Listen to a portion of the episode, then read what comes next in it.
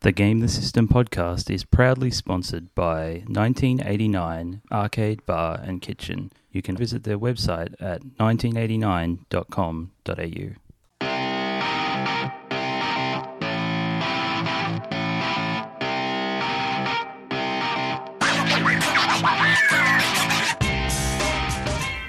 Hello and welcome to Game the System Podcast, episode 21, a podcast about the people that play retro, arcade, modern, pinball, board games, and everything in between. It's still the 9th of October 2018, Mm-hmm. and my name's Mark Bell. My name's John. My name's Matt, Hello. Hi, and we're back. It's been a long break. I'm back with coffee. Good. Yep. I'm back with beer. My wife said to me, Oh, you won't sleep. Is but it I true? just threw caution into the wind. Mm. Do you need to sleep? Is the question. well, I do need to work tomorrow, Right. but uh, I'll be fine. Yeah. What's the worst that could happen? Well, really, the solution is just more coffee. You know, Hmm. it's as simple as that. Hmm. Yeah. Hmm. That reminds me, when I worked in Parramatta, I used to go to the cafe, and there was a barista there who used to tell me, like, I'd go for my coffee at nine o'clock, and she'd be like, Oh, I'm so exhausted. I've already had six coffees this morning. And I'm just like, Oh my God. If you have six coffees, you're going to feel exhausted. Yeah, you're going to feel pretty terrible. Yeah, Yep. that'll do it I to think you. I knew what her problem was. Hmm. She loved coffee Hmm. too much. Hmm. she was in the right job, though. Well, arguably in the wrong job. Arguably, yeah. Yeah. Yeah, it was doing damage. Mm. Hmm. So, news. News. News of the week, Cool. or the last couple of weeks. Mm. Or in the case of this, which we've failed to mention many, many times. Mm. And after every podcast, we keep saying, we forgot to mention this. Mm. It is Streets of Rage 4 Mm. that's been announced. Yeah. Are we excited? Uh, I think so. I suppose. Well, it's made by the same people that made the Wonder Boy remake. Yes, Wonder Boy Dragon's Trap. So Oh, yeah, that's right. it'll probably look very nice. Mm. And Uh, in fact, I could say it does look nice because Mm. you can look at the what screenshots we've or seen. teaser video or Mm. some of the GIFs. It looks pretty damn cool. Yeah. It doesn't have the the retro look No. because does it it's sort of hand drawn. Not stuff. have both uh, s- the switching uh, Uh, graphics. I don't know. Oh, I, I hope that it does. I don't know if I don't know if they'll do that. I don't think they would because they're going for a different look. I mean, Axel looks completely different. Yeah, he looks very like top heavy. he looks like yeah, he looks very He looks like uh, like a bodybuilder. he looks like someone who's aged. Right. He's Well, it must be pretty got a old by big now. up and Oh, yeah. okay. Maybe I'm Hmm. wrong. Hmm.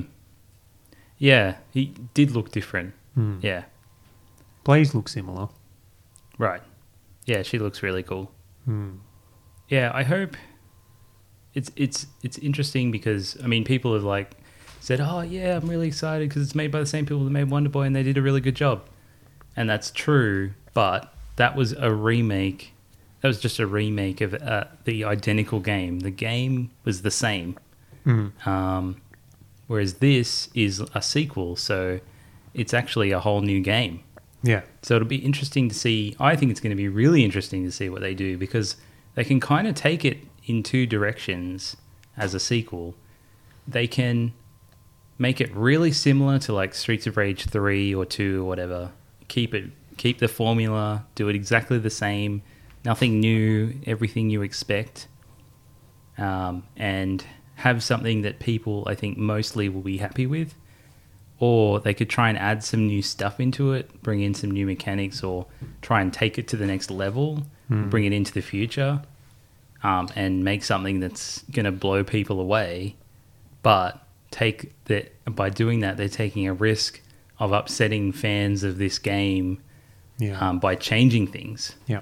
which is is a really big risk. And I think it's kind of funny because I think naturally as the audience, we always want them to take a risk because if they don't do that, then they never um, innovate. They never make anything exciting. They just keep remaking the same thing. Hmm. But I think from a business point of view, I definitely understand why they do that because it's from a business point of view, it's such a huge risk to do that because if you bomb, then they'll lose all their money and Yeah, and potentially lose, you know, a reputation within the company, Hmm. and other companies might not want to approach them to develop games because right. Hmm.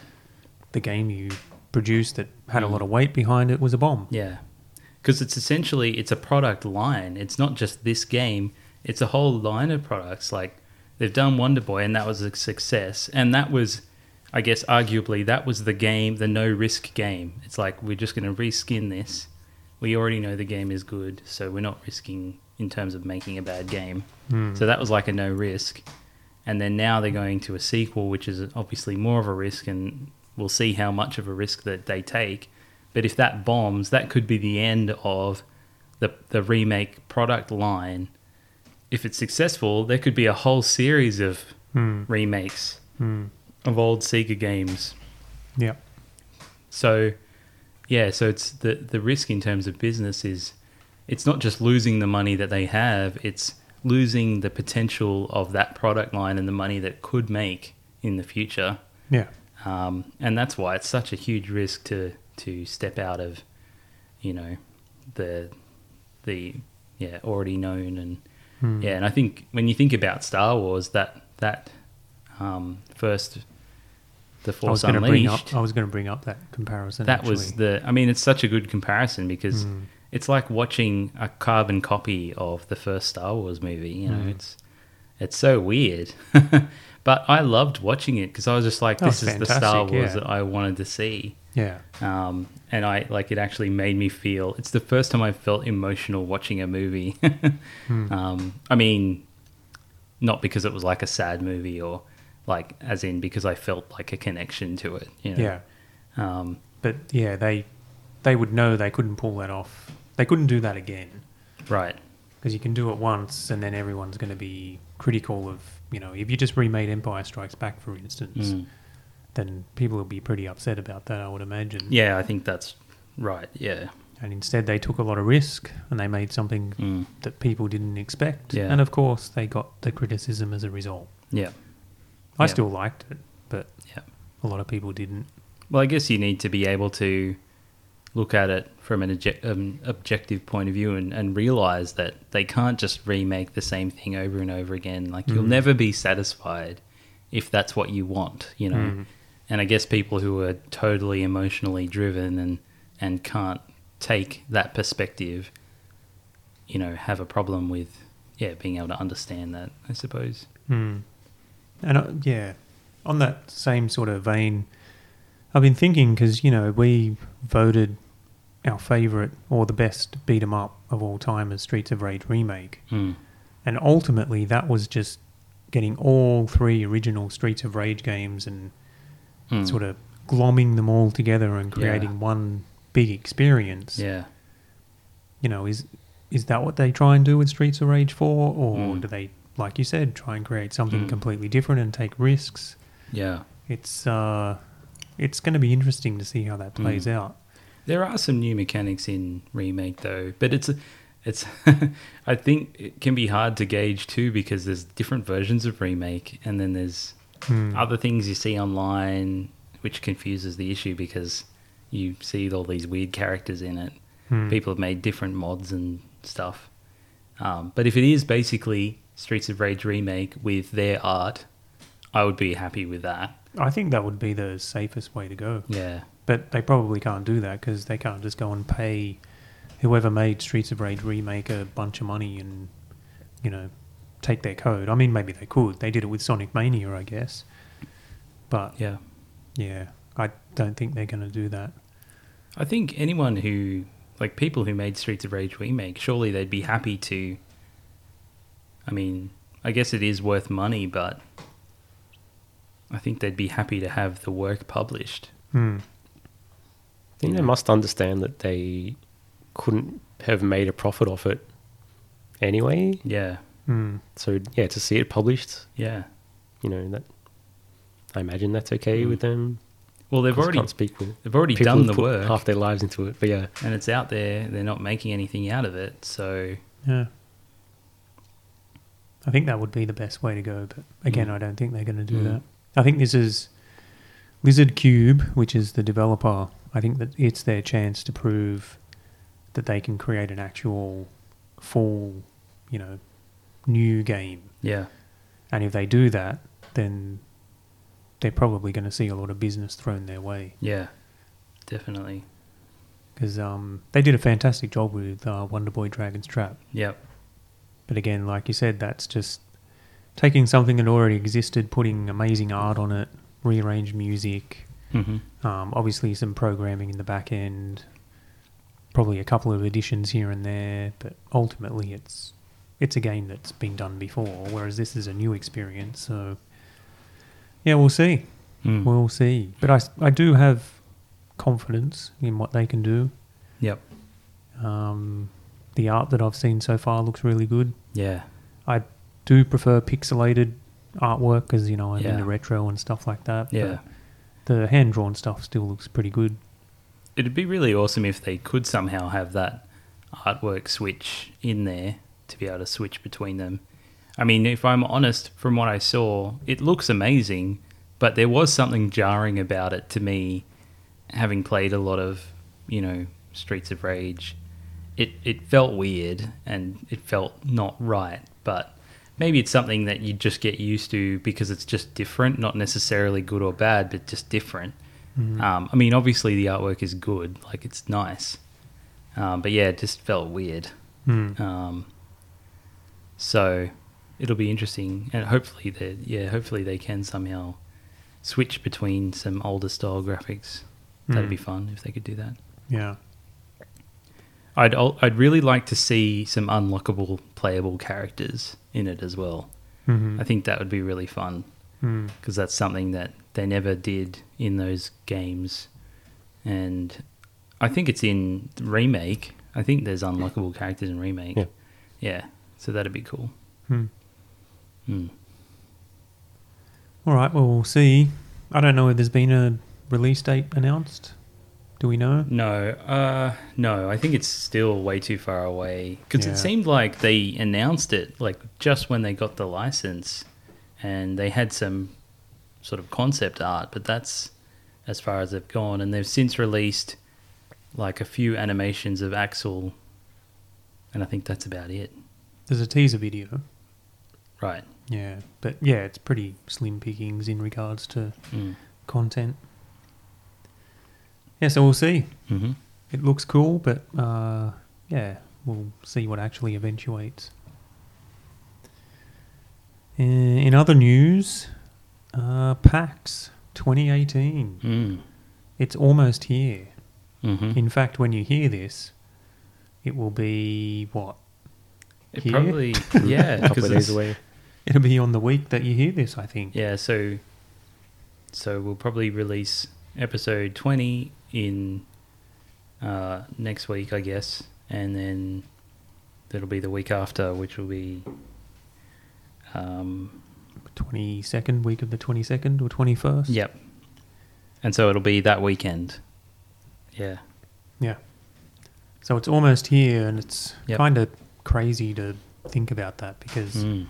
And this is the same every year that PAX rolls around. It feels like you, you go to PAX, it's over, you have that sort of post PAX depression, yeah, and then that sort of develops into oh my god, now you can buy tickets for the next PAX, which is what, 10 months they away. always do that, don't they? They- yeah, and you're they- like, yes, I, I want to go to PAX next year, but you think it's so far away. yeah. And then all of a sudden it's here again. Hmm. And- Actually, i after the last PAX, I developed a strategy for dealing with the PAX blues, the post PAX blues. Ah, Yeah. masturbation. You know, that's a strategy for everything for me. Well, for everyone, alcohol, No. right? Um, it's watching. So on the streams, there's all the VODs. You can Mhm. pretty much watch every panel from PAX I don't know how long they stay on the Twitch channels for, but if you find the PAX Twitch channels, which there's several of them, like for each each um, stage basically. So not every room, I don't think. So you can't see everything, but most of the things, all the bigger stuff, you Hmm. can watch um, Okay. on the vods. Hmm. Uh, I don't know if they have a YouTube, but yeah, I was watching them on Twitch, and yeah, basically got home, and then for like the next week, I was just watching all the panels, and some of them I s- had seen at PAX, but Yeah. there's so many panels, you, Yeah, you can't yeah. see them all, Yeah, that's obviously, right. um, or even the majority of them. So there's heaps of stuff to to watch, and Hmm. and it gives you that feeling of like being there. You know, Mm. it's that same feeling, like the Hmm. yellow and people are having fun. Maybe that's a strategy for if there's a clashing panel, go to the one that isn't in the theater that's Yeah. getting recorded. yeah. Oh yeah, yeah, Definitely. Yeah, I can see that. Yep. Yeah, and it's sad to hear that you won't be joining us, John. Yeah. But you've got a much more important and fantastic thing Mm. to go to, Mm. which is the birth of your child. Yeah. Yeah. So we're Could- all very excited about that. Yeah. It could very well be that weekend. Um, so she's due the 13th of November, the day before my wife's birthday, which is interesting. Oh wow. Um, yeah, if, if she happens to be like two weeks early, then it'll be basically the beginning of November. Hmm. which is pretty much when PAX on is Mm. on, sort Mm. of almost. Yeah, cool. Yeah, so yeah, so I couldn't really uh, leave t- for Melbourne. No, Um, not not really an option. no. Um, like I said, you've got something much more important to Yeah. to attend. yep. But we are going to miss you at PAX because yeah, it was always fun. Adventures at PAX and in Melbourne. Yeah, Yeah. lots of fun. It is fun. Yeah. Thanks. That's nice of you to say. Oh, anytime. Usually around PAX time, I'll say that. It's a lot of fun for us, I guess, because it's like a holiday too. It's like a, a gaming holiday. Yeah, And uh, yeah, we go to Bartronica and Pinball Paradise, and Pixel Alley, Pixel Alley. Lobos. Lobos is a Oh yeah, that was place fun. that has a lot of retro collectibles. I think I would spend a lot more money if I went back there now. Hmm. um, There's that comic Maybe. Hmm. shop. Was it Yeah. Stars Comics or Mm, something like that? mm, mm, mm, mm, uh, it starts with M. Does it? Mm, Ah, Mm. that's Oh, right there. Minotaur. That's the one. yeah. No, no, no, no, No? no. Oh. Yeah, we'll go to Minotaur as Okay. well. But there's a comic shop as well. Um, King's Comics. no. oh no, Did the we go one there? that had the retro games too. Yeah, it had a whole bunch of Oh, Yeah. retro That's games, right. Mega Drive I games. that I forget what they bought. were called. I thought it was Stars or something like that. I don't remember. Hmm. Oh. Yeah, that was cool. I think there's even more places now. Like there's new places that have opened Yeah, since I- then too. Oh, I just remembered I starred something on my map. what was the bar? Ah. GGEZ bar. Excuse me. Oh, is G- that the one we G- went to near the university Uh, I think it's new. when the Ah, the the closing university. ceremony. when we were trying to play Mortal Kombat and you had that young couple like sitting next to you on the couch, like What? patching and stuff and talking to you but Ah, also yeah. kissing each other. Yeah, And you were just like, This is really awkward. yeah. Let's stop playing Mortal Kombat, John. What? That was more awkward than you let on. Was Yeah. I there? Yeah, I, I think you you were, were there. playing rock band. yeah, that's Oh right. my god. Yeah. Okay. You disappeared to play rock band. if that's happening again, you can just leave me. I'll, I'll, I'll be doing that. We did that anyway. We left you the first time, Right. remember? Yeah. Mm. But yeah, PAX is great.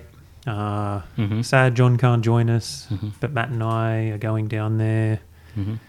and it's going to be a whole lot of fun. Yep. I think next year there's there's a pretty decent chance that I will be there with both Brianna and the young girl. Hmm. Mm. Cool. Yeah, so that should be fun. Mm. It's going to be different, but it'll still be fun. Yeah. Um, yeah, I'm excited about like that's the stuff that I'm excited about to, you know, being a dad, like showing my kids these kinds of things. Um, Mm. You know, I mean, obviously she'll only be a baby at that stage, but Mm. um, you know, she'll grow up and be excited to do these things Mm. Or not. or or maybe not. Maybe she'll be like, Mm. Just call you old. you're really and say lame, these Dad. things are stupid. "Why do you like games that are like 20 years old? What's wrong with you?" But then in the 20s or 30s, you'll go, oh, yeah, these are actually really cool. My dad was into these things and I love them now. Yeah, pretty much. But as I a mean- teenager, you know, we all hated things that our parents liked. Right? Yeah, Or am I the only one? I guess it depends on your personality. I don't think I ever hated things that my parents liked. No, I, I, I never did, but that's just my personality. Hmm. And I guess my kids are likely to be like that, but they might not be too. Hmm. They might hate them. I think my, my brother's probably the other way around. He's more rebellious in that way. But I don't know. Typical. But then again, like my dad liked video games and stuff, so I don't know. Who knows? Who does know? Who really does know? It, I, it was called All Star Comics. There you go. All-Star. See, I was so Okay, cool. close. Yeah. So close. That was a cool shop. They I had have a memory. lots of stuff and toys and stuff too. Hmm. I'll definitely be going there because it's close to our hotel as well. Yeah. Yeah, it's just up the road. God damn it! I'll be taking a wad of cash, and if they have Mega Drive games like they did last year when I was there Yeah. and I bought a bunch, Mm. Mm, I'm going to be buying a whole bunch more. cool. Hmm. it's all right, John. You've got more exciting things to do. Yeah. Hmm.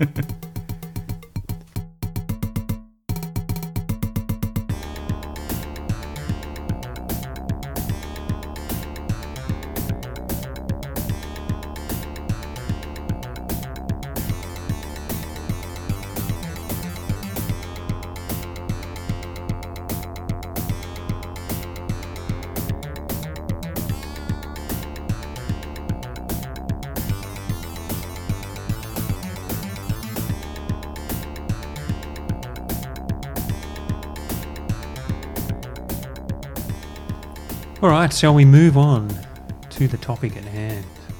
Sure.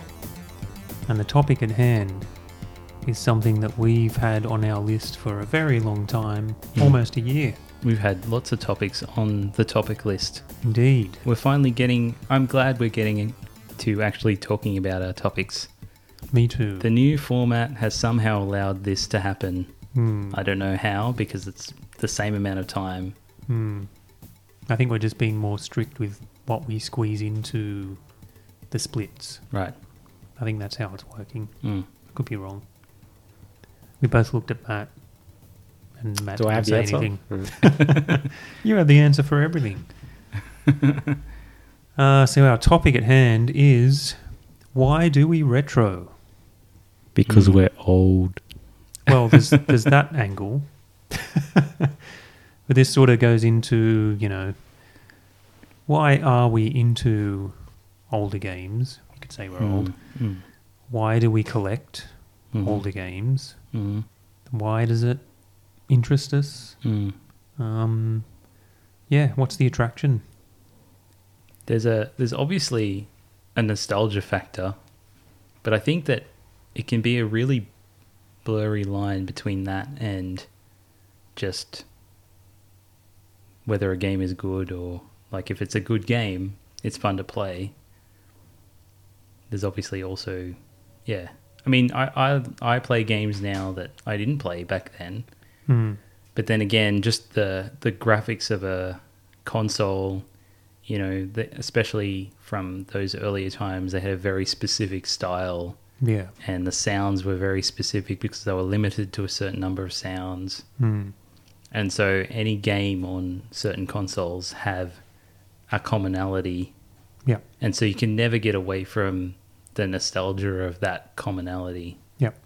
I, I think that's a very particular point that is very important in the Mm. whole scheme of being into retro games is that um, various consoles back then had uh, limitations Mm-hmm. and limitations on how many colors it could display, Mm. how, you know, what the resolution was, what the sound was like, how many Mm. instruments it could play at any one time. Mm. And so, in many ways, those machines had their own art style. Mm. Mm. Um, yeah, definitely. And it's incredibly unique. Mm. It, it's a unique art style. Mm. So, it's not a It's not like modern consoles where you play a modern game or modern PC or whatever, where you have, I don't know what, what what's the maximum color range? Thirty-two million or whatever it is, sixteen point seven million is Something that the like that, yeah, max? yeah. Hmm. Mm. something like that.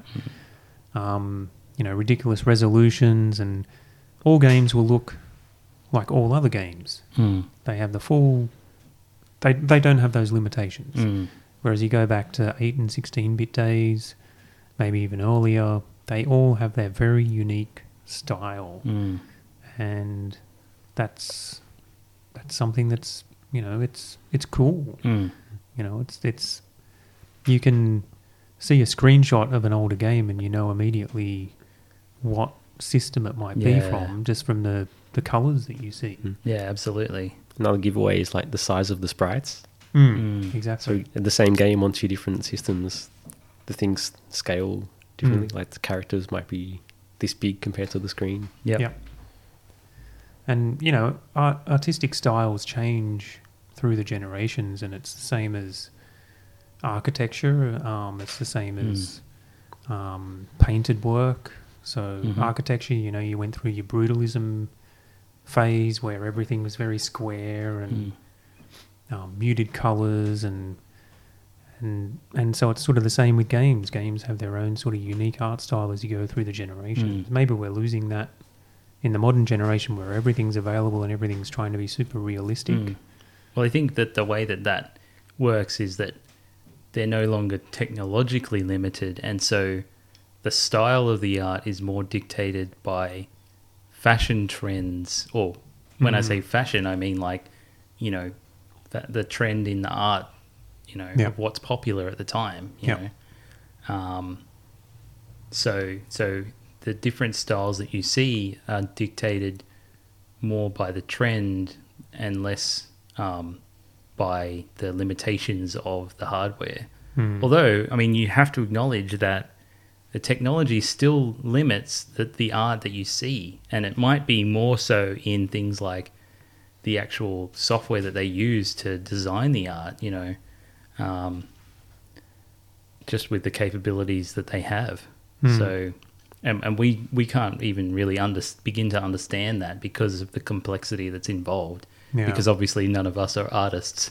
Yeah. But I'm sure if you talk to an artist, they would say, you know, that, yeah, some styles are popular simply because they're easier to reproduce, Mm. you know, or the tools are available to reproduce those types of art. Mhm. Um, so, Yeah, and there's certainly Mm. still a long way to go for modern games to look like real life. mm, I mean, you, you can look at um, modern games trying to do a cutscene with Mm. faces up close and stuff like Mm. that, and they still look pretty stupid. mm, So they've still got a long way to go. yeah. Um, It's funny you should say that because I was thinking about that today. Um, when I so I jumped onto a Twitch, Twitch stream briefly, and there was a guy playing a wrestling game at WWF or whatever it is, um, and The Rock came out. And the twist in this story is that he had big head mode on, and their head was massive, and the- hence the, name. the body like and you know the, it's the rock so he's all serious and stuff and um i was looking at the body going that looks real like that looks like it's a video videotape or like it's you know recorded Mm.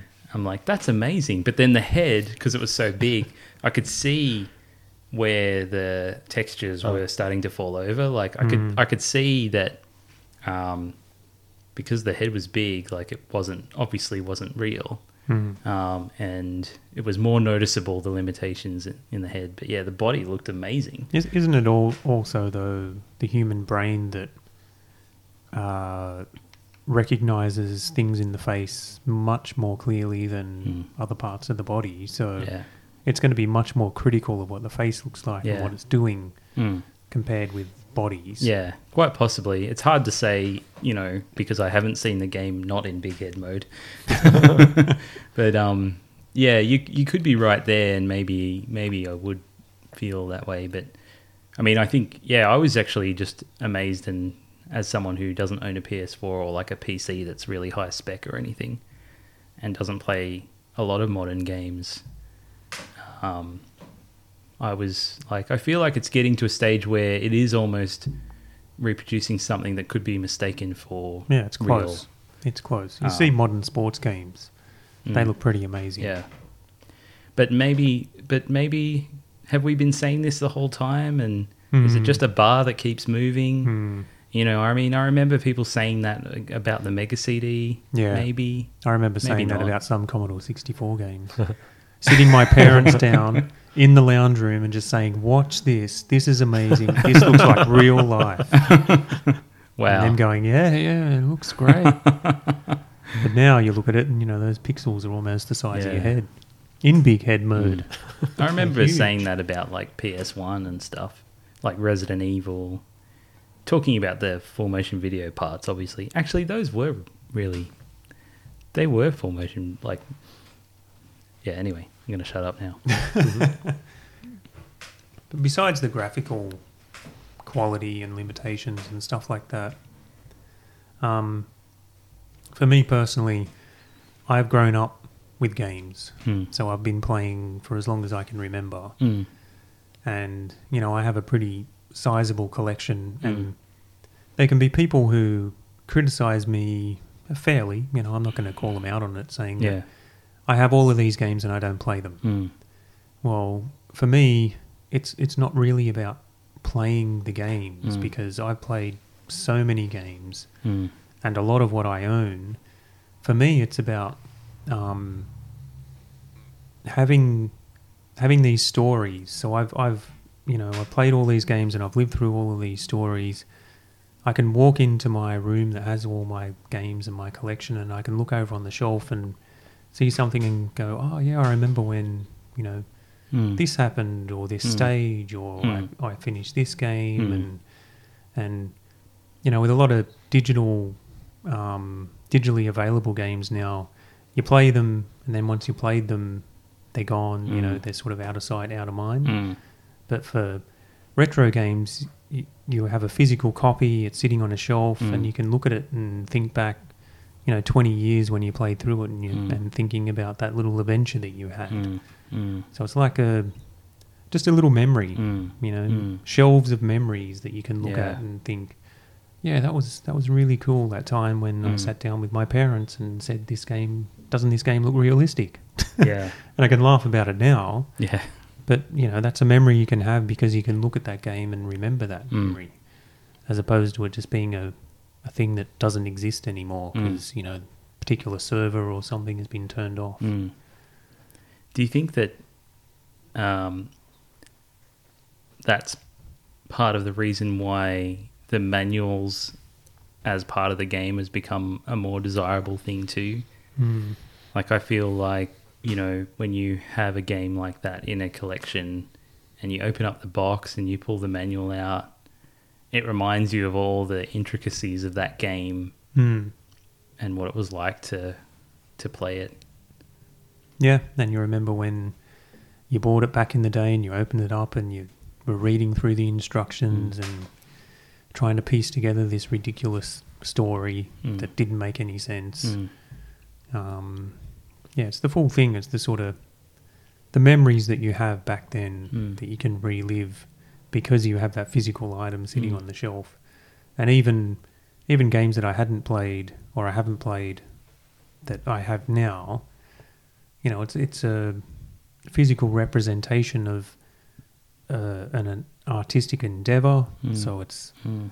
it's a product that you can look at and go, oh, so these guys made this game and what's it Mm. about and Mm. it's got this cool cover art and stuff Mhm. like that. Mm. And yeah, I just look at these things and it makes me happy. Mm. Yeah. Hmm. Interesting. Yeah. Yeah, I mean I I definitely feel the same way. Um Yeah, I think I mean I like to play the games and I think we've talked about this before where you know, you you've sort of said you don't necessarily feel a need to play the games or, you know, and you don't really have things set up so that you can play games and one of the things I like to have is all my consoles set up. They're all plugged into like a switch box Hmm. Mm. so that at any time I can go, I want to play this console. I just switch it on. The controller's there.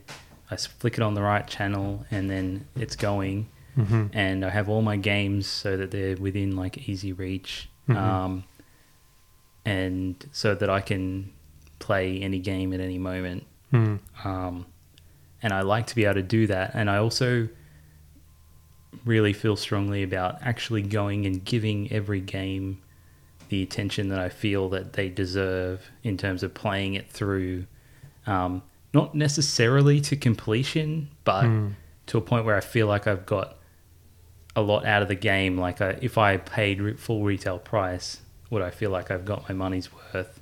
Assuming that it's not a crap game. Yeah. Um, but even with the crappy games, it's it's recognizing what value it has. You know, whether that's because it's contributed in some way, like mechanically, to the development of games in general, or if it's just because it has cool music or cool artwork. Mm-hmm. Um, I think that Lord of the Sword game on Master System is a good example because I pretty much bought that game because it's got cool cover art. Like the cover art's really cool. Mm. I think the idea of the game is good. Um, in practice, it's not. It's it's good, but it's not amazing. Um, And so I don't know if I could play it all the way through to completion. Um, would depend on, I guess, time and that sort of thing. But uh, yeah, so it's not the best game, but it's just got really cool art. Like, and I can appreciate that. You know. Mm. Um, so for me, yeah, it's about finding those things that, you know, Yeah, those hidden gems. mm, Hmm. Well, not necessarily gems, but yeah, just finding something that not many people talk about and experiencing it for yourself and realizing, oh, this is actually kind of cool. mm, mm, yeah. Hmm. What about you, Matt? Yeah, what do you? So you don't necessarily collect, Matt, Correct. but you are uh, hacking River Raid Hmm. into another, well, a game with additional modes. Yeah. What makes you choose going back to an old game to do this compared with just, you know, doing something brand new? Um, old video games are like understandable. Hmm. I think Ah. I could not have done this on maybe on the Commodore 64, but Mm. anything newer Hmm. Mm, would be eh, like Too impossible to complex. understand how the game worked. Hmm. I guess it's almost like learning electronics. Like when you learn the basic level electronics, it's you're learning, but it's not necessarily useful in in terms of uh, a practical application in in this time because things don't use like analog electronics anymore. It's Yeah. all digital and it's all little boards and stuff like that. There's similarities in the whole thing anyway. Like it's it's back in the time where one person could understand the entire system Right. where, you know, all the modern things it's there's so much When uh, would, abstraction and Hmm. complexity that you'll never get that. And the same in the game, not just the systems, but you know, you could take an old video game and pretty much understand the whole thing. so games would most games have one programmer? Ah, yeah, yeah, When do you think that changed? When did sixteen bit. I think. Yeah, mainly 16 bit. yeah Yeah. but then it'd be like two, maybe Yeah. three. still it Still goes small from teams, but it goes from like having one person who is in charge of everything about the programming of the game to being a team of people that have to work together and agree. Hmm. It's a big step, you know. Yeah. Uh, yeah, Have you seen the documentary Bedrooms to Billions? I have not. Why don't I lend you a Blu ray? Do you have a Blu ray player? Yeah, the PS3. Okay, I'll lend you it because it's really, Cool. really good. Okay. and it sort of goes into that whole thing about how you know back in the 8-bit days you have the bedroom coder Yep. and they design the game they code the game they do the music Mm-hmm. they publish the game and then as that got more and more popular and then marketing teams got involved and then producers and publishers and um, then games became you know five people ten people twenty people a hundred people Hmm. it became less of a you know a, a artistic thing that one person Hmm. Hmm. Mm. creates and more of just a, a- a product i guess And a lot of these um, creators from back in the day just felt completely alienated Mm. from the process Yep. and just left, Mm. left the industry Mm, mm, because they just couldn't understand or mm. you know work with these huge company Mm. conglomerates that Mm, are interested in profits and Mm. money and, mm, and whereas they just want to make a really cool game mm. and it's it's a really cool documentary I'll, I'll give you a Mm. lend Cool. Yeah, I'll definitely be interested to watch that. It that actually makes a really interesting point, which I feel like is important for this discussion in terms of you know why retro as opposed to modern games, and maybe it is about the vision of one person mm-hmm. um, and I think that it does exist in some modern games, but obviously, in a lot of cases, it's diluted because there's so many people involved, and obviously, also a lot of money and big businesses. Yeah. Um, and because of the s- sheer scale of these games, it can't really be done by one person. Mm. Um, but I think that the result of having, you know, one s- one vision, you know, from the bedroom programmer, or you know, even if they're obviously working for a company, one person that's like, this is my baby, you know, and this is how I want it to be, yeah is that you get games that are, um, I guess, a bit more quirky, or they have a certain artistic style, and I don't mean just in graphics, but like in the way that a story is told and the way that game mechanics are tied into that. Mm. Um, and I think that that's where games like Castlevania come from. Mhm. Um, and I mean, I don't know, I'd have to think about it to think of any other examples, but I don't know if you guys can, if anything comes to mind. But um, those are the things I see in retro games. Sometimes you come across these games like maybe Toad, Toe Jam and Earl is a good example. Like they're just totally weird bizarre. and but oh, but so cool. Yeah. Like, um, you know, it's it's um. I think that those are the things you see in in retro games more, and I guess that's where it, coming into the argument of what is retro when you get to like PlayStation level that's sort of disappearing and Hmm. and maybe you know for Matt saying that those aren't retro maybe that's part of it you know yeah um, just as an example of, of modern game that I feel like it has that one vision is Bayonetta. I think has that that one vision. You know, Mm. of someone saying like, "This is the game that I'm going to make," you know, and I'm sticking to this, you know, and, I'm, and I've moved all the pieces into place. Like everything's tied together. Um, the gameplay and the mechanics and the story and Hmm. sound, music.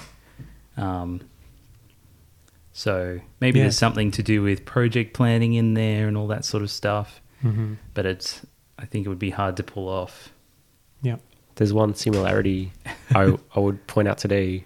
It's a thing I think about quite a lot is that modern indie games that have Mm. these small teams Right. and possibly individuals Mm. do get this kind of um, inspirational Yeah, uniqueness yeah. in their games. Yeah. yeah yeah That's similar to Right. the retro style, bec- probably because Yeah, possibly weird games, yeah, and Yeah. small teams. yeah, right. I can Yeah, kind you're of right. equate that to And that's like what older it um, is. Super Meat Boy and Yeah. Fez and Yeah. you know those sort of games Yeah. where they're modern. Well, they're mo- not modern now. Yeah. I think they were around 2007 or something like that. But Yep. uh, they're modern in the sense of the word. Yeah. Yep. Uh, but they're done by two people, Mm, mm, where it's just a it's an idea that someone's had, and then two people just get together and try and make it happen. Yep. Yeah. As opposed to throwing a thousand people Yeah. at it, and that's not to say. You know, throwing a thousand people at a game doesn't create good games because they obviously do. yeah, There's a lot of unbelievably fantastic modern games. yeah, But um, yeah, I think that it's that uniqueness of the experience. There's the quirkiness. mm, There's things that don't quite work, mm, but they do because they Mm. don't work, mm. and that gives it that unique flavour. Yeah, I guess it's the it's the director's job to keep everyone focused on the same goal, right? Mm. And maybe that's something that hasn't actually really been um, like conquered in the games sector as well as maybe it has been in the movies sector. Like when you think about really well known directors, you know, going back to the the Star Star Wars um, example again, like J.J. Abrams. Hmm. When you think about that, it seems obvious how that person really focuses everyone on the goal that they're trying to achieve. Hmm. Um, he, th- it's their vision, and they align everyone to that, Yeah. and and that's what makes the project successful in the end. Yeah, And that's a I really wonder- good point. yeah. I, I think the the best directors are the ones who create something where you can watch it and go, "Oh, that's done by that guy." Mm. So Kubrick, for example, Yeah. you watch a Kubrick film Mm. and you'd more than likely be able to pick that it's a Kubrick film, Yeah. because he puts his flavour all over it. Yeah. Um, yeah, I Yeah. think that's a really good point. Yeah, when you think about all those guys, like, you know, James Cameron and Tim Burton, they all have this really specific style. Hmm. And I think that when you watch those movies, it's very consistent throughout the whole movie. Mhm. Um, yeah.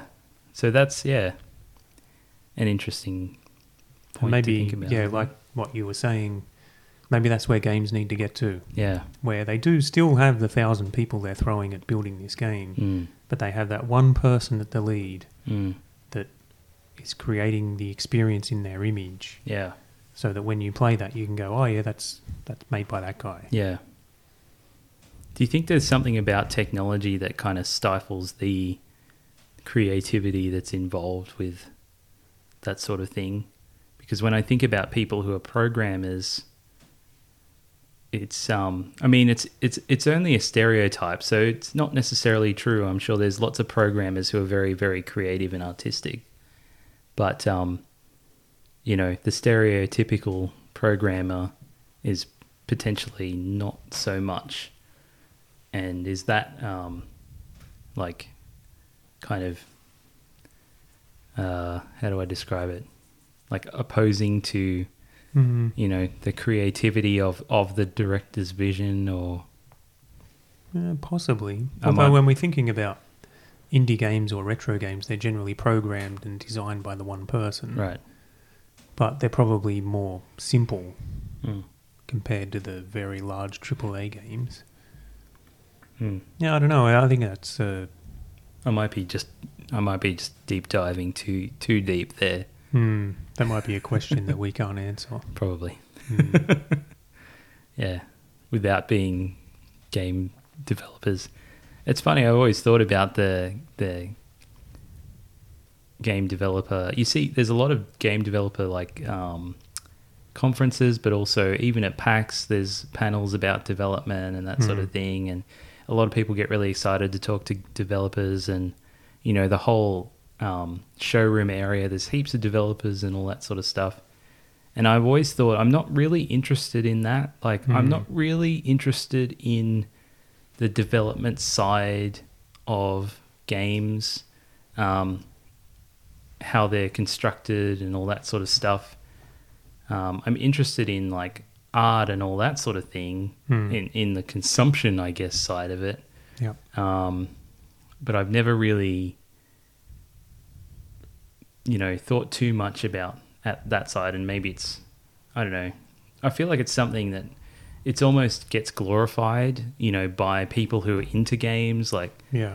um, No, I'm, I'm completely with you. I, I don't know if I'm making a lot of sense, but Well, you, fr what I'm taking from what you're saying is something that I'm feeling, and you can correct me if I'm, if I'm wrong, but Mm.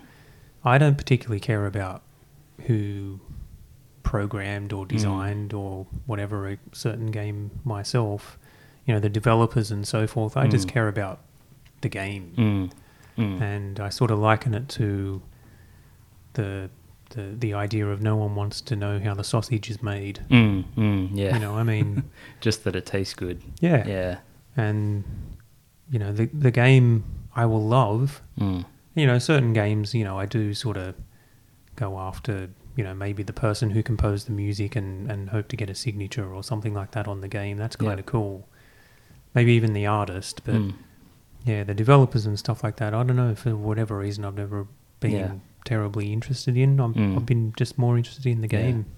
Maybe it's because it's it's I prefer to evaluate the game from a game playing perspective because when you start evaluating it from like a developing perspective like oh those polygons are a bit um, not that great there and or Mm. the colors that they use are not that great there um, you know or whatever it is yeah, it almost doesn't matter you know what the how good the technical aspects are you know it's it's a game and it should be fun Yeah. and all those things of course are part of the the package and it's important and they need to do a good job and that sort of thing but um but to me all that matters is that it's a fun game and it Yeah. looks nice and uh can i don't know can those things be separated do you think Mm.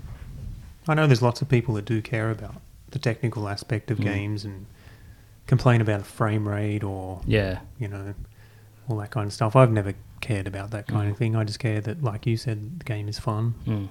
I suppose that's. I guess that's what I'm saying. Really, is that I kind of don't really care about those things. Like you know, yeah, frame rate as an example.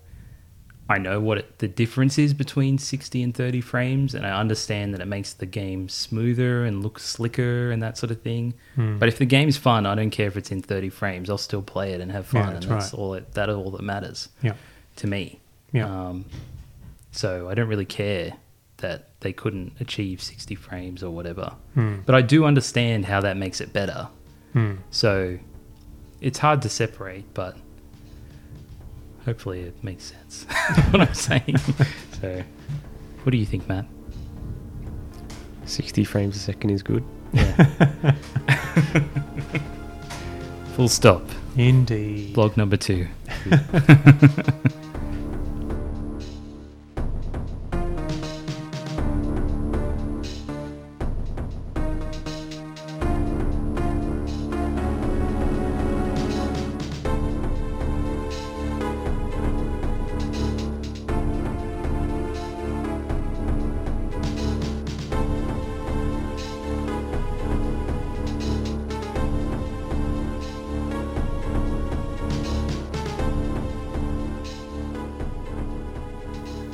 Um, and I, yeah, I, I really think older games are, you know, they're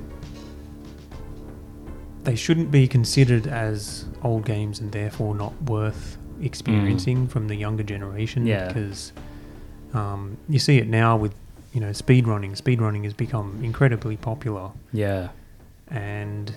For the most part, speedrunning is done on retro games. Yeah. Yeah. Um, and I don't know for whatever reason, but maybe it's because those older games are tighter experiences and Mm. just more fun, more um, more down to their base elements of what gameplay is, Mm. as opposed to these giant open world Mm. huge experiences. I Yeah. don't know, but I mean, obviously, there's speedrunners of modern games, but retro seems Hmm. Mm. to be more popular. Yeah. I think that nails it quite a bit. But also, in the bugs that people find, you can understand the bug. Like the way they Yeah. do the. For example, Super Mario Brothers, everything about the game is understood Mm. because you can look in the, the game and see why a thing happens, Mm. Mm. Hmm. understand exactly how to exploit it. Yeah. Whereas in modern games, that'd be very difficult Yeah. Mm. because they're incredibly complex. Yeah. Yeah. Mm. Yeah. Yeah. So they boil down a game to its very basic level, Hmm. Mm-hmm. and yeah, just take advantage of that. Mm. Yeah. Yeah, it's interesting the different points of view on those types of things too, because yeah, it feels like a large portion of the speedrunning community are essentially like retro gamers, but I don't think they think about themselves in that way, or it's somehow compartmentalized. Well, I think Matt's right about the fact that it's almost like the game is explored to a certain degree, and then it becomes a candidate for speedrunning, right? Mm. And yeah, I feel like that's pretty much how it goes. Mhm. And I love the speedruns where they break the game, the um, where they're basically writing machine code using Yeah. parts of the game. that's the- crazy. The, Super Mario World one. Ah, this Super Mario. Oh, Super Mario Bros. Three as well. Mm. They do it. It's it's just a credit skip. I don't understand how that works. I don't understand it either, but it's awesome. I've watched so many videos explaining these things. Mm. It's just like placing things around the level uh, in a particular way that you're, you know, this object is in this location, which happens to be, you know, machine code to, you know, jump to a particular location in Ah. memory. They hit some exploit which manages to make the CPU read that part of memory as if it's Hmm. instructions, And this is all which tells it to go to the end of the game. and this is all triggered by controller inputs. Yeah. yeah. That's insane. yeah, Yeah. it is. Yeah, writing machine code using yeah the game controller That is inputs. Yeah. crazy. Mm. Jeez. You could only do that on these games that are small enough to you know break apart and Yeah. Yeah. you know know in that that kind of way. But I wonder if we'll ever get to a point like that with modern games now. Do you think that that's possible? No, there's actually security measures in modern systems that Okay. prevent that. right. Right. You can only execute you know in program space instead of you know where your graphics are Yep. things Hmm. like that. Okay. Hmm. Yeah, It's Interesting. pretty damn cool. Some of the stuff they do. Mm. Mm. Yeah, I mean, I think. Yeah, so in terms of modern versus retro, I think for me a big a big part of it though too is is the is the time management. I guess is the best way to put it. You know, I think so many modern games now are designed as an experience that lasts a really long time Mm. and a lot of the time when I sit down to play a game, I only have a limited time, so I like a game that that just jumps into it. Yeah. Although maybe that's just part of the type of games that I like. I know I like more arcade style games. I like games that you jump into. It's a bit more skill based. Um, bit more mechanics based. yeah, Mm. um, I mean, fighting games are like that. Obviously, pinball is like that. Mm. Um, WarioWare is like that. Yeah. I mean, I like. I feel like WarioWare has distilled that idea down to using like one button in like a five-second game, and you know, just a bunch of different different games, Hmm. and it's all just about the skill of reacting, understanding the instructions that it's giving you, and then reacting in the way that you need to react. Yeah.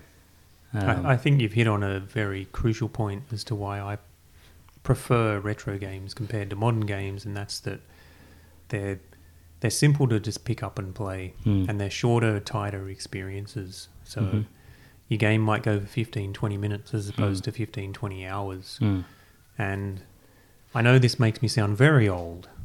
We've talked about this before, Mm. but my one of my biggest problems with modern games Mm. is that I'm time poor. Mm. So I buy these modern games, I pop them in.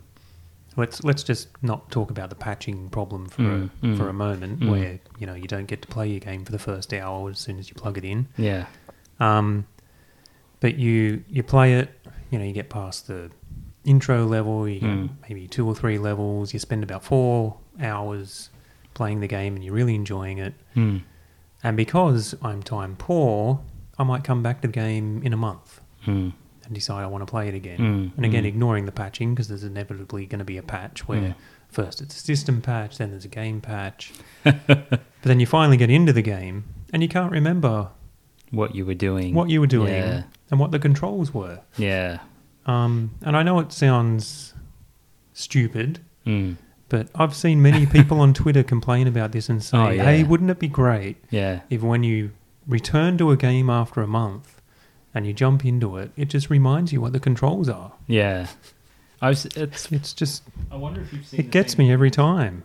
And I've definitely had it too, and I've had it with Breath of the Wild, um, because I was playing. I started Breath of the Wild before I got Bayonetta, and I played through Bayonetta one and two, finished those, and I was playing other games too, and finally got back to Zelda, and I was like, I have no idea what's going on. Hmm. um, and I had to go and there, there is the log. So I I went and read the log, and I had to figure out how to get back on track. And it actually took me a while because I was doing other things and I realized those weren't really my main quest line and Hmm. um, it took me a while to figure out what I was needed to do.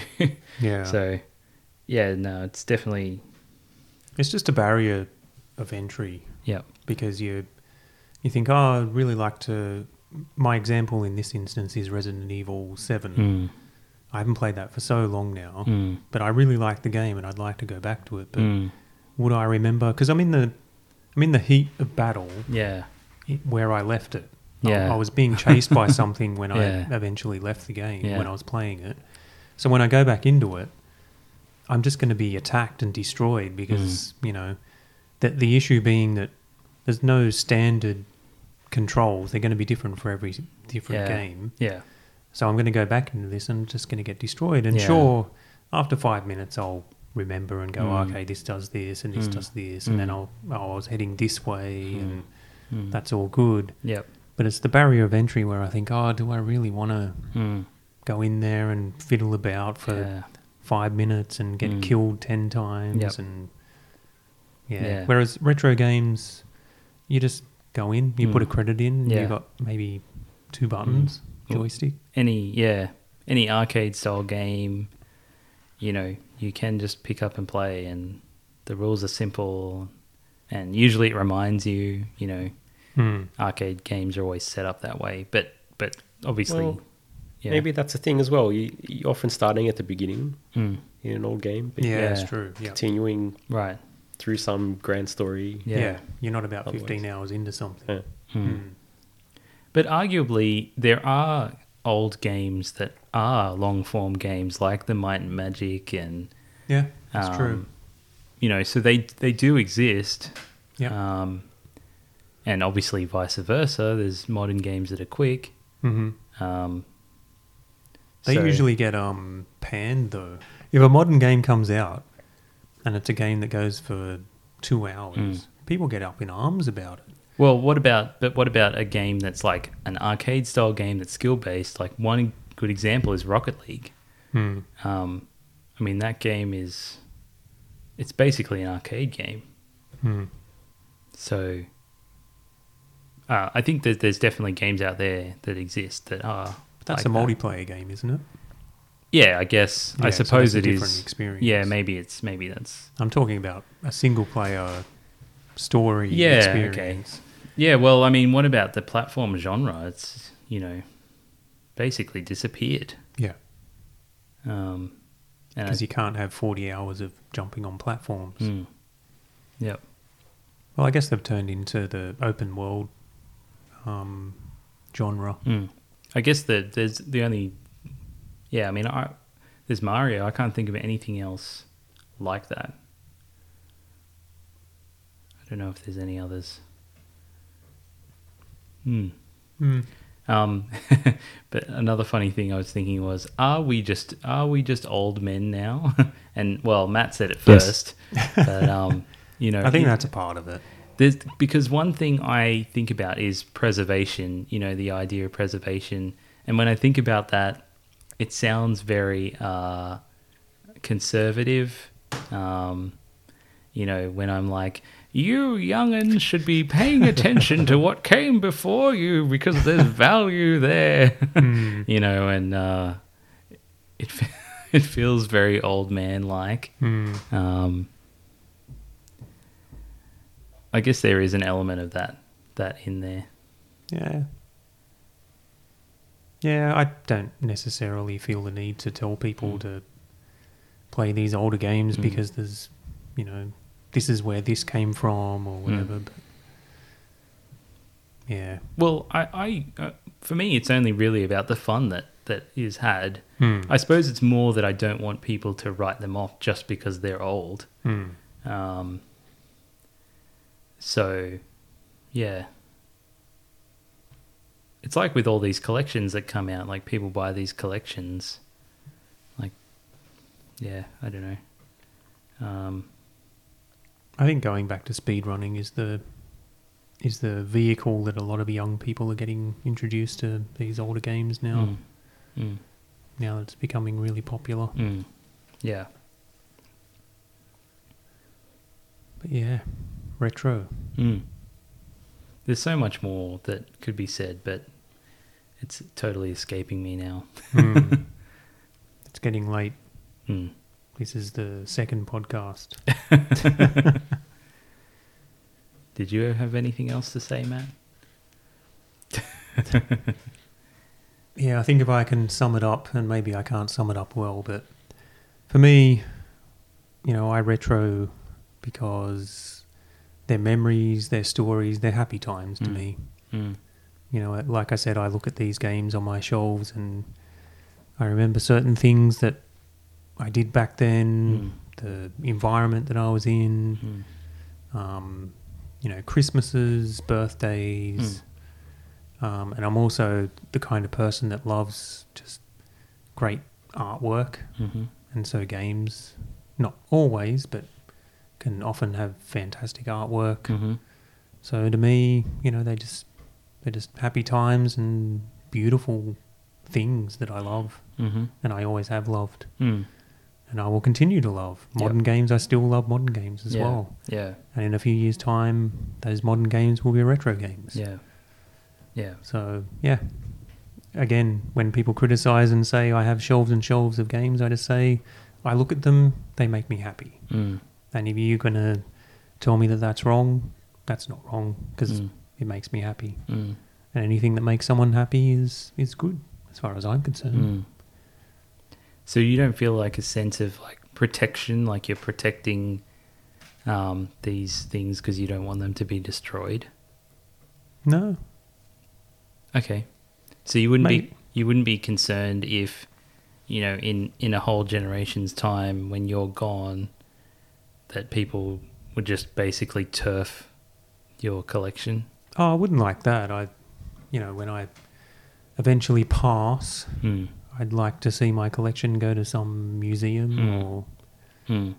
something. I mean, they Mm. need to be enjoyed by someone. Yeah, because I, I feel like that's one one thing that we're maybe possibly naive about, and the fact that we place value in these things, and that you know if you think about a generation and then a generation ahead of that, those people potentially wouldn't give a crap about Mm. these things that we love now Mm. and you know you might work to preserve preserve them now but you know in in another 100 years it won't won't have any value to anybody Mm. potentially I disagree.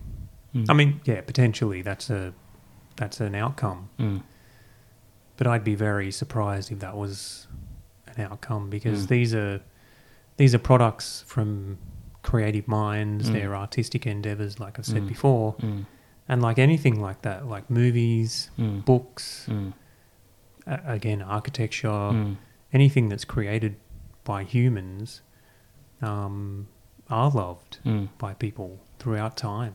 mhm, And you know, there's there's classic movies that have been lost mm, because you know Hollywood studios burned down Mm. or or whatever, and and it's a complete travesty. And everyone Mm. tries to um, ensure that all these old movies are preserved, no matter how shit they were. mm. Um, and it, it'll be the same with games Yep. because games are another medium where people, you know, enjoy. They Mm, they have a good time either as an individual Mm. or, or with other people. mm, They form relationships around these things. Yep. Um, they're very very important to to culture, yeah. and I'd be very shocked if that wasn't the case in hundred years' time. Yeah. Yeah. No, I, I agree with you too. Um, I mean, I, I like to explore all of the, you know, possible arguments. I, I think about those sorts of things like, you know, is it naive to care about certain things? And, and I think you're right, though, in that there is value. I mean, when you think about, you know, movies that were made, you know, a long time ago, obviously there's value there, even though you may not have any nostalgic connection to that Hmm. you know, um, it's yeah, it's got some artistic value and Hmm. yeah, um, It's it's such a young industry, the whole Mm. video game thing. yeah, There yeah, are there are now video game museums, mm-hmm. but they're very early in their lifetime. yep, I mean, even movies, they they haven't been around for very long. Mm. But in comparison to video games, they've been around forever. Yeah. So video games are just a blip on the radar at the moment. Yeah. But people are realizing that this is something very important to Mm. human culture, Mm. and it will be preserved. Mm. Yeah. Well, hopefully. I mean, people are trying to do that. Yeah, definitely. Emulation is a big part of that, making sure that these things that could potentially be lost forever are, you know, being able to be experienced by other people. Mm. It's Mm. very important. Yep. Mm. But yeah, who knows? Mm. Yeah. Oh, I think you summed it up well. Just to add to that, I think that for me, there, there's an element of a, a non wastefulness as well. Like, and I think Mm. that's what leads me to want to give the attention to these games. Um, and on top of that, they're most a lot of them are not very expensive. Hmm. So to me, I guess my attitude towards it is, you know, I can have a lot of fun with something that is not expensive and for it to not be wasted and um, for it to be appreciated. Hmm. So I think that's a big part of why I, I do it, you know, um, especially. So I, I think I take, you know, even more pleasure in appreciating things that other people don't appreciate Hmm. um, you know, which maybe you know at a most basic level, the whole Sega versus Nintendo idea. I think we're used to thinking of Nintendo as m- more popular, the NES, you know, and I think that's part of why I focus more so on like the Master System in terms of those eight-bit systems, Mhm. um, because it's not appreciated as much, even though in this country, arguably, it yeah, is. it but was. Yeah. um, but um, yeah, I think that's part of what makes me want to um, focus on that more so than like Nintendo. Um, so yeah, there's definitely that that part of it too. Hmm. Cool. Mm. So maybe that's why we retro. Hmm. Mm. Maybe. Sure. and we're old. And we're old. it's it's true. And we're old. But and does we're that getting mean that young older people every can't- minute of the day. Yeah. Um, I think it might be time to hear from the readers about this. Hmm. I mean, I I agree want with to you. I want to hear from more people Hmm. about this. Yeah. Why do Yeah. people care about retro? Mm. Mm. I mean, it's a fair question. Mm. I think we've tried our best to answer that for ourselves on this podcast. Yep. Uh, we probably bumbled over our words and probably not spoken, you know, eloquently about our own thoughts and so forth, but we tried our best. Um, but yeah, why do the readers feel retro is important? If you have any thoughts, let us know. Mm. Mm. And shall we close the podcast there? Yeah, I think so. Alrighty, so thanks everyone for listening to Game the System podcast. If you would like to con- contact us, having trouble talking now, contact us. The best way to do that is on Game the System forums at gamethesystem.co. You can also reach out, out to us via feedback at gamethesystem.co. You can reach me on Twitter at Mark's Tweet, that's at M A R C S underscore tweet. John and Matt are Huego and BSS on the forums. John, you are twitch.tv slash Huaygo, Mm-hmm. H W A Y G O. That's it. Please rate us on iTunes, that helps us a lot. That's the only way we get the word out that we exist. Mm-hmm. Uh, and lastly, thank you to our sponsor, 1989 Arcade Bar and Kitchen. Check out 1989 for classic arcade games, great beer, and great food at 22 King Street, Newtown, Mm. and at 1989.com. Mm. Mm. Mm. dot au. It is. One quickly quick thing. Sorry, One I know quickly you've already, quick thing. Or I know you've already closed this, but I just realised Yes. that um, I think our battle discussion for the Game Boy Advance yes. will probably be in quite a while because Ah, we should. Yes. if would we probably release- talk about this. if this episode is coming out like on the week of PAX, and then we'll probably have some PAX stuff. Um, Yeah, the that you guys plan. the plan is to take the recorder to PAX, and then after each day of PAX, me and Matt will. I was going to say cuddle up in a room, but that's the wrong term. we will huddle up in a room. That's a better term. Mm. Um, and You can talk- cuddle if you want to. Well, we can cuddle and huddle. I'll be sad that I'll be missing out of the cuddle, but Yeah, we can, you know, send pictures. uh, yeah, we'll huddle and cuddle and talk about what we've been doing during the day. They Mhm. might go for 10 minutes, 15 minutes, maybe they'll go longer, who knows. Mm-hmm. Mhm. Um, so the plan is to release one for each day, which is 3 Mhm. but we'll see what happens. Yeah. Mhm. Depending whether you have a baby, yeah, I mean, yeah. you might be busy. Might Yeah, be busy. yeah. so- So, yeah, I might have to phone in from the hospital to tell you what I think about the Game Boy Advance games. I, I don't know. Um, I mean, yeah, maybe we just edit and send the file raw. mhm. I don't know. We'll figure it out. Yep. But during PAX, it'll be either a busy time or a quiet time. Mhm. Mm. But yes, the Game Boy Advance battle will be sometime after that. Yeah, correct. So it could be three weeks away or something like that. Because we need time to play the games too. Yep. Yes. There's a lot of game to play. Hmm. Mm. Mm. Mhm. Mm. Cool. All right.